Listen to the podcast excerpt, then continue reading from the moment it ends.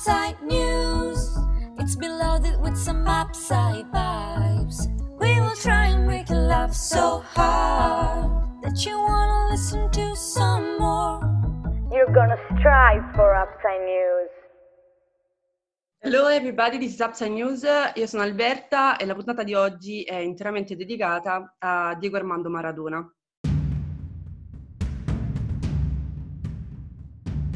Con noi abbiamo degli ospiti, c'è Alfonso che non ha bisogno di presentazioni, con noi ci sono anche Chicco e Zach. Prima di iniziare vorrei fare con una piccola uh, introduzione a quello che secondo me è il rapporto che lega uh, Maradona a Napoli. E per farlo uh, vorrei utilizzare una metafora che prendo in prestito da una mia cara amica, Claudia, che penso mi perdonerà, e, e voglio immaginare Napoli come una moneta e come tutte le monete, anche Napoli ha due facce, eh, una faccia eh, dove insomma prevale eh, la bellezza del golfo e di un popolo dalle tradizioni millenarie. E una faccia invece dove eh, spadroneggiano comunque eh, tutti quei, quei, vizi per cui siamo anche famosi eh, nel mondo. E questa moneta che, che, poi è Napoli a due facce è come se, se ruotasse sempre su se stessa e tutti noi napoletani un po' ogni giorno siamo in attesa di, di capire da quale lato cadrà la moneta, un po' come, come nel finale di Inception quando tutti tendono che, che, che quella trottolina cada, che cade o non cade, noi ci chiediamo da quale lato cade, come sarà questa giornata. E quindi la mia idea è che quando Maradona è stato a Napoli, ogni mattina un napoletano si svegliava sapendo che, che quel giorno eh, la faccia della moneta che avrebbe visto sarebbe stata quella della bellezza. Maradona ci ha regalato un po' un sogno, un sogno di, di rivincita ed è un, ormai un simbolo di Napoli, della Napoli che vuole vincere, che si vuole rialzare quando è calpestata.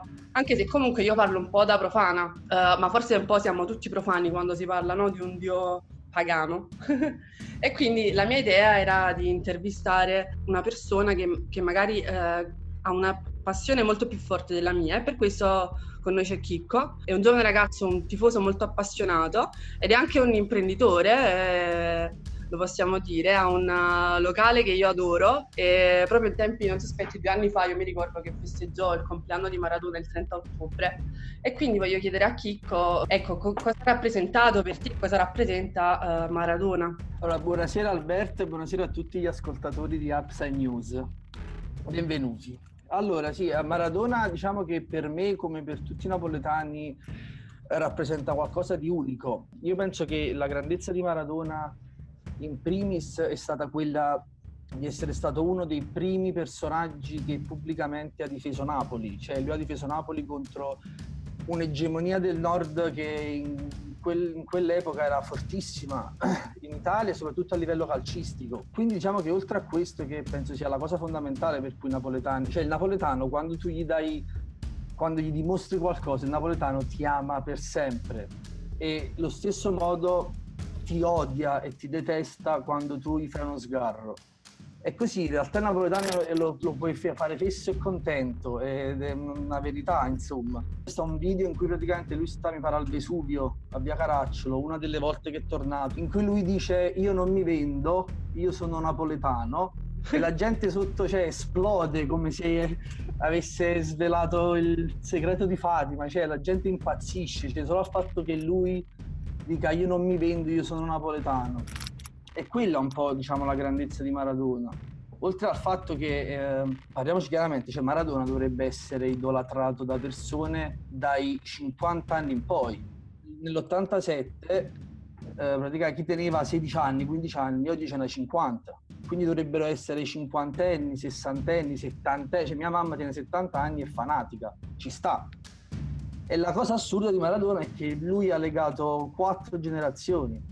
Contemporaneamente il ragazzino di 10 anni che neanche oggi sa chi è neanche Lavezzi, non si ricorda neanche Swok o Calaiò, se tu gli parli male di Maradona, il ragazzino ti dà addosso. Cioè, dice come ti permetti di, di parlare male di Maradona? E magari pure il padre di quel ragazzino non l'ha visto. Cosa è dovuto? Cioè, ad esempio, tu sei, sei, sei troppo giovane per, la, per, averlo visto giocare. A te com'è nata questa passione? Eh, io ho avuto diciamo, la grande fortuna che i miei genitori sono super tifosi. Papà era super tifoso e mia mamma è ancora super tifosa cioè, vedo le partite con lei, i rituali, cioè è una fanatica, ma poi è una fanatica del calcio in generale. Quindi lei ha vissuto Maradona a pieno, cioè abbonamento, stadio. Eh, io tenevo un anno e mi lasciava chissà dove, in quale bar per andare allo stadio. eh, capito? Esatto, è un personaggio del genere, quindi io sono stato fortunato perché me l'ha inculcato stesso lei. Io mi ricordo che il primo approccio che ho avuto con Maradona eh, sono state delle cassette delle videocassette che uscirono col mattino che a Napoli hanno quasi tutti, erano quattro cassette e praticamente erano primo, primo scudetto, secondo scudetto, Coppa UEFA e poi una sulla storia del Napoli, quindi era incentrato tutto sul periodo eh, di Maradona.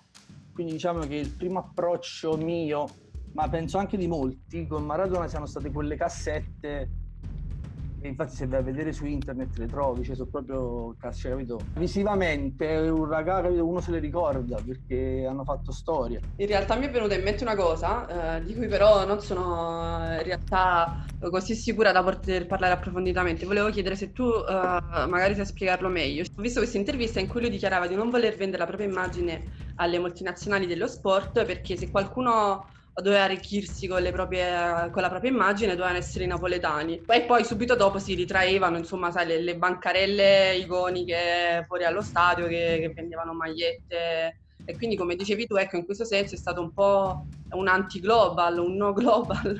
sì, sì, sì, assolutamente. Uh, nell'86, quando Maradona uh, giocò praticamente il mondiale che lo consacrò leggenda, Maradona fu il primo calciatore a lamentarsi degli orari. Cioè, Maradona alla FIFA disse: Ma cioè, siete impazziti di farci giocare a mezzogiorno a Città del Messico con 42 gradi solo perché le TV devono imporsi per trasmettere le partite? Quindi lui è sempre stato, a parte diciamo tutti gli errori che poi lui ha fatto, che voglio dire, sono tutti di dominio pubblico, cioè tutti sanno quello che ha fatto Maradona.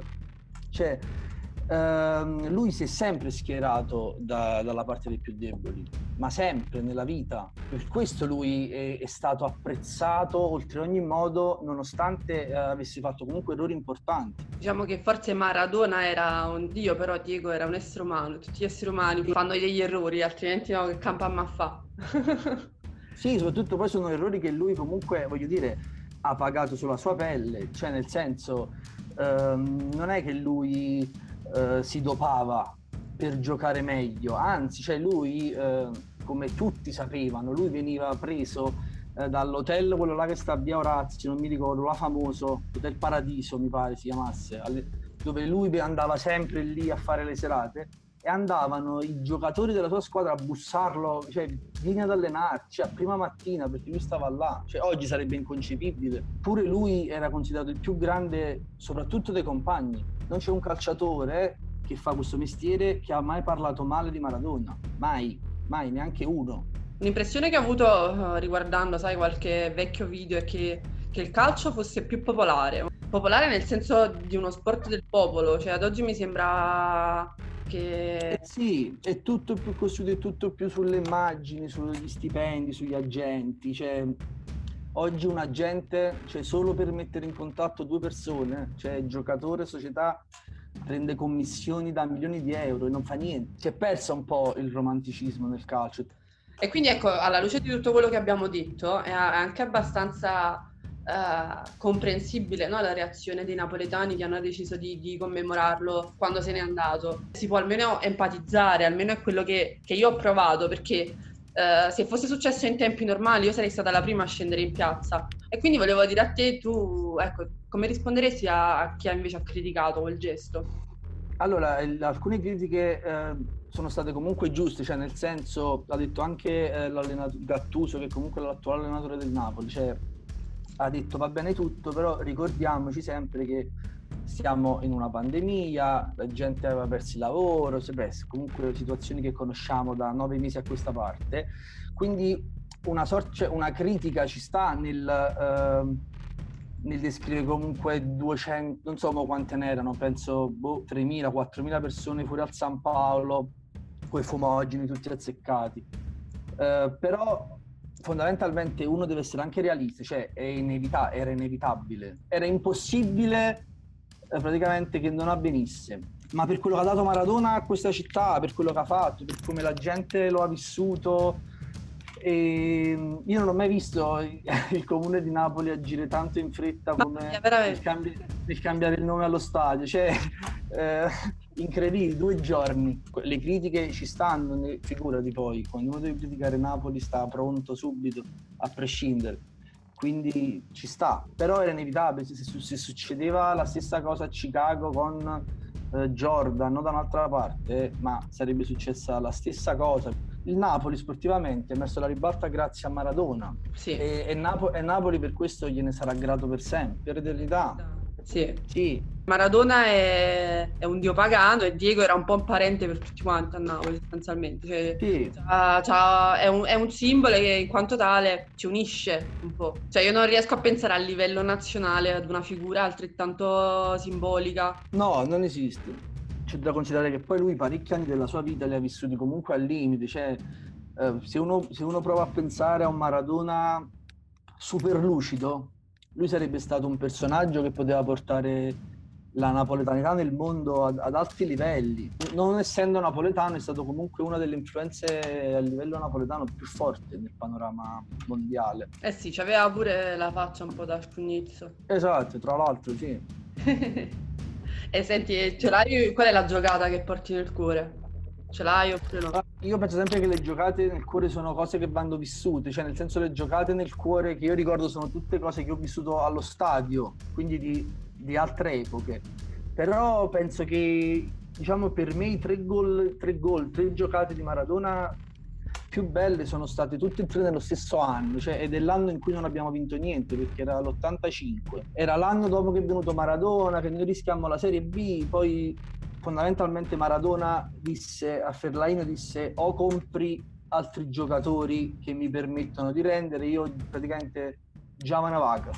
Che ci sta perché eh, perché quello che fanno i grandi campioni, cioè il grande campione vuole essere supportato, cioè nel senso vuole il meglio, vuole il top sempre, anche dagli altri, dai compagni. Eh beh, certo. e, e, quindi diciamo sì che io se dovessi scegliere tre giocate sceglierei tutte e tre giocate dell'85 cioè che sono vabbè il famosissimo gol con la Juve su punizione eh quello l'ho visto pure io quello, e poi i due, i due pallonetti uh, due pallonetti col Verona e con la Lazio dello stesso anno sempre 85. Vabbè, ma lui era, da questo punto di vista era fenomeno, quindi... Eh vabbè sì, era... uno, si, si, meraviglia fino a un certo punto, insomma, di, delle giocate che poteva fare, ma mi meraviglierei se le facesse Petagna, non, non Diego.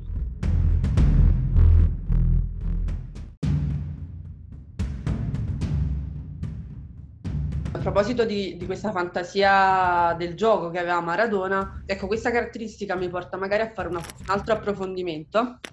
E infatti vorrei parlare un po' del dualismo che, che può esistere tra, tra, la figura di Diego e quella, e quella, di Maradona, che secondo me è stata rappresentata molto bene eh, nel documentario che poi hanno mandato il giorno dopo che è morto Diego anche eh, in Rai, che è disponibile su Netflix e che è di Asif Kapadia.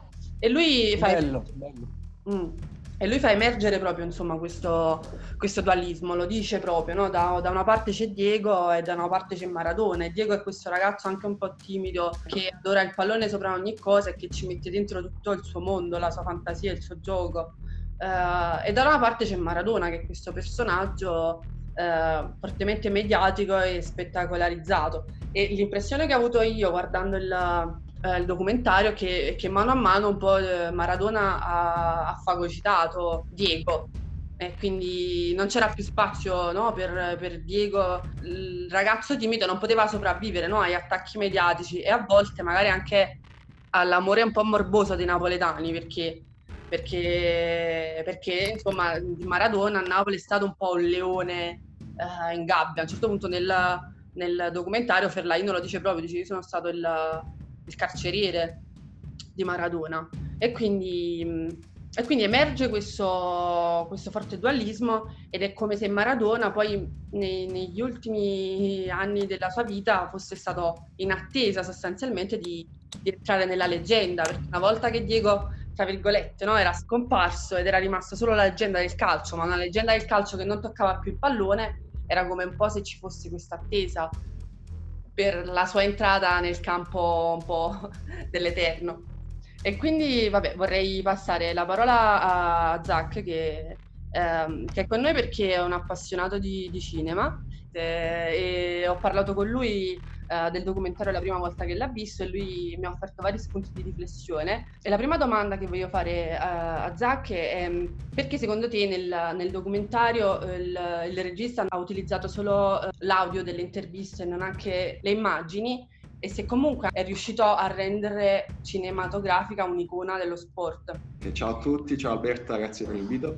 E, um, chiedo scusa in anticipo per la bassezza della voce, eh, purtroppo va così. Sì, il documentario di uh, Sif Kapadia è, è, è un capolavoro. Eh, quella di utilizzare soltanto l'audio delle interviste è una scelta uh, stilistica che lui utilizza um, sempre, ha utilizzato anche negli altri suoi documentari, uh, per cui eh, Amy, premio Oscar nel 2016, il documentario su Amy Winehouse. e a questo punto ne approfitto subito per spezzare una lancia a favore dei documentari, perché Asif Kapadia anche grazie a questa scelta stilistica, è uno di quelli che ha reso grande il documentario negli ultimi vent'anni, nel senso che l'ha reso anche, spesso anche più avvincente dei, dei, film di finzione. In questo caso la scelta di utilizzare solo i uh, dialoghi, le interviste, gli ha permesso di costruire un racconto mantenendo un, una storia che non sia interrotta da uh, persone che parlano guardando il televisore in, uh, verso la telecamera, che se ci pensate anche, sarebbe stato anche un po' uno spreco no? inserirle all'interno di un documentario su Diego Armando Maradona, perché le, le sue immagini, le immagini che lo legano, sono di per sé, sono sempre state cinematografiche, perché, eh, ed è questa una cosa che Capadia ha capito benissimo, le immagini di Maradona sono forti perché ehm, non solo erano grandiosi i gesti atletici, ma quei gesti atletici che faceva erano anche legati a quello che lui diceva prima e dopo le partite. È il caso anche della partita contro la Juve che eh, ha citato Chicco prima, prima ancora di vincere lo scudetto. Quindi eh, quando tutta Italia odiava Napoli e Maradona, e la Juventus era la squadra dei potenti, degli agnelli, e guarda caso già allora c'era un calcio di rigore non dato al Napoli, è su questi calci di rigore non dati eh, contro la Juve c'è una mitologia lunghissima. E danno la punizione in seconda e Maradona fa quel gol incredibile che è anche un po' una beffa perché è quasi un pallonetto che prende in giro i difensori e il portiere della Juventus e quindi i potenti e Capadia in questo momento ha capito appunto questo no? e lo si vede anche già solo nei primi dieci minuti di film, che lui era il giocatore più forte del mondo, quello più desiderato, che è andato nella squadra degli ultimi, l'ultima delle squadre, l'ultima delle città. Napoli, quando era Maradona, era una città completamente in crisi e grazie a lui ha avuto, diciamo, una, almeno una soddisfazione. Che poi post mortem mi è stato riconosciuto, no? Perché il giorno dopo la morte tutte le squadre su Twitter hanno pubblicato qualcosa, la Juve senza dialoghi ha messo solo il video di quel gol. Quindi maggior ragione secondo me questo carica ancora di più quello che hai detto cioè gli è stato riconosciuto poi anche dall'acerrimo uh, rivale. Ecco. eh sì questa ecco vedi questa riflessione questo spunto che hai dato un po' uh, secondo me uh, conferma quello che stavamo dicendo prima ovvero che, le, che, la figura di Maradona è talmente comunicativa in sé che riesce a raccontare una storia che, che va al di là anche delle immagini. E quindi questo poi mi porta anche alla, alla prossima domanda eh, che riguarda sia il cinema che lo sport, perché entrambi secondo me sono dei, dei mezzi attraverso cui eh, si può sia rappresentare la realtà così com'è, che anche in alcuni casi trasformarla. E quindi volevo chiedere a te se pensi che, ecco, che Maradona sia riuscito a, a svolgere entrambe queste funzioni, cioè sia quella rappresentativa che quella trasformativa. Innanzitutto, se ci pensate, di sportivi che hanno uh, avuto l'impatto che ha avuto Maradona ce ne sono pochi. Mi vengono a mettere solo lui e uh, Mohamed Ali e in entrambi i casi c'era un po' il, il discorso che facevamo prima, no? Gesti atletici che seguivano delle dichiarazioni o, dei, uh, delle scelte fatte al di fuori del campo da calcio o del, del, ring. Quello che volevo dire è che sostanzialmente lo sport, un po' come anche il cinema, mi darai ragione, sì. eh, è, rappresentativo della società. Allo stesso tempo, però, può avere un'influenza sulle- sulla società. Da una parte può eh, esercitare una funzione di specchio, dall'altra può anche esercitare eh, una funzione trasformativa, appunto. E quindi la mia domanda era questa: se, se Maradona era stato solo rappresentativo o era riuscito anche ad innescare un qualche tipo di cambiamento? Ha innescato tanti cambiamenti e ha dato uh, un'altra percezione di Napoli. Napoli lo dice stesso lui anche nel documentario, se non sbaglio, quando arriva a Napoli, che è arrivato lì si è reso conto che Napoli era la città odiata da tutto il resto d'Italia. Poi, eh, grazie al, eh, dire, alla legittimazione in campo sportivo che Maradona ha dato a Napoli, portato comunque a modificare sia Napoli stessa, sia la percezione che se ne ha uh, al di fuori. Una domanda che sono curioso perché ci ho pensato un sacco di tempo. Che personaggio potrebbe interpretare Maradona? Ah, ok, come, come per attore. la sua storia, per la sua storia, anche il suo modo di vivere, no? Perché ricordo uh, Gianni Minà che è una cosa che mi è rimasta impressa, che lo guardava e Diego aveva forse qualche anno in meno di me, quindi forse di noi. Cioè aveva 25 anni, 26 anni, forse 27. E gli diceva, tu a 27 anni hai già vissuto quella che sarebbe considerata almeno cinque vite, no? Esatto. Perché sì. sei stato nel, nel borgo più uh, povero, tra i borghi più poveri di Buenos Aires, uno dei, dei paesi più piccoli, del, uh, più poveri, scusami, del, dell'America Latina. Hai iniziato con l'Argentinos Juniors, Juniors, hai giocato col Boca, col Boca. Sei andato dall'altra parte della dell'Atlantico, hai deciso di misurarti col, col, Barcellona, ne hai prese tante, tante, tante, tante, hai avuto insomma quite a life, no? direbbero uh, gli inglesi, sei andato al Napoli, poi il resto lo conosciamo. Quindi lui forse alla soglia di 30 anni aveva queste cinque vite messe insieme, no? Quindi se fosse sì. un personaggio cinematografico, chi sarebbe secondo te?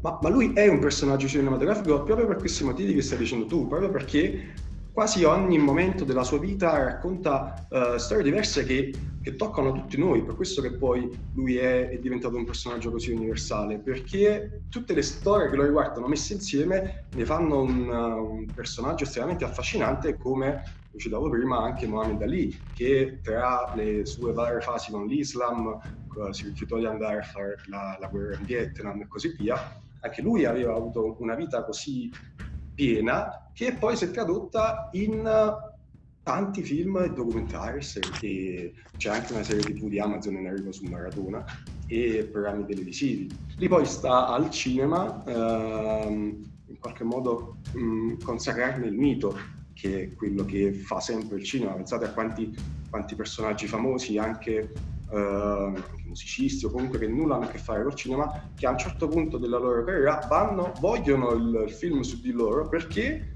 vogliono la consacrazione del mito che solo il cinema o comunque che di quel tipo solo il cinema sa dare. Non ti so dire a chi associerei Maradona come personaggio cinematografico perché è alquanto unico da sé. James Belushi. Ok, ho detto un mare di idiozie, ha ragione Ricco, ovviamente.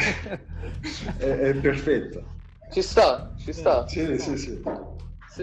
La cosa incredibile, secondo me, di Maradona nei documentari che ho visto, nelle interviste più che altro che, che ho visto, è che comunque se ci pensi, lui quando era davanti, non stiamo parlando, no, cioè io non, non so un cazzo, sono assolutamente ignorante su questo punto di vista, ma io quando lo guardo nella, nella telecamera e lui risponde al, um, a Mina, in questo caso perché ho visto le interviste con Mina principalmente, cioè lui oscura anche un attore immenso come Troisi. Io sono, sono d'accordo con quello che dici, è, è quella la sua forza uh, cinematografica, perché fondamentalmente bastava inquadrarlo e faceva lui tutto lo spettacolo.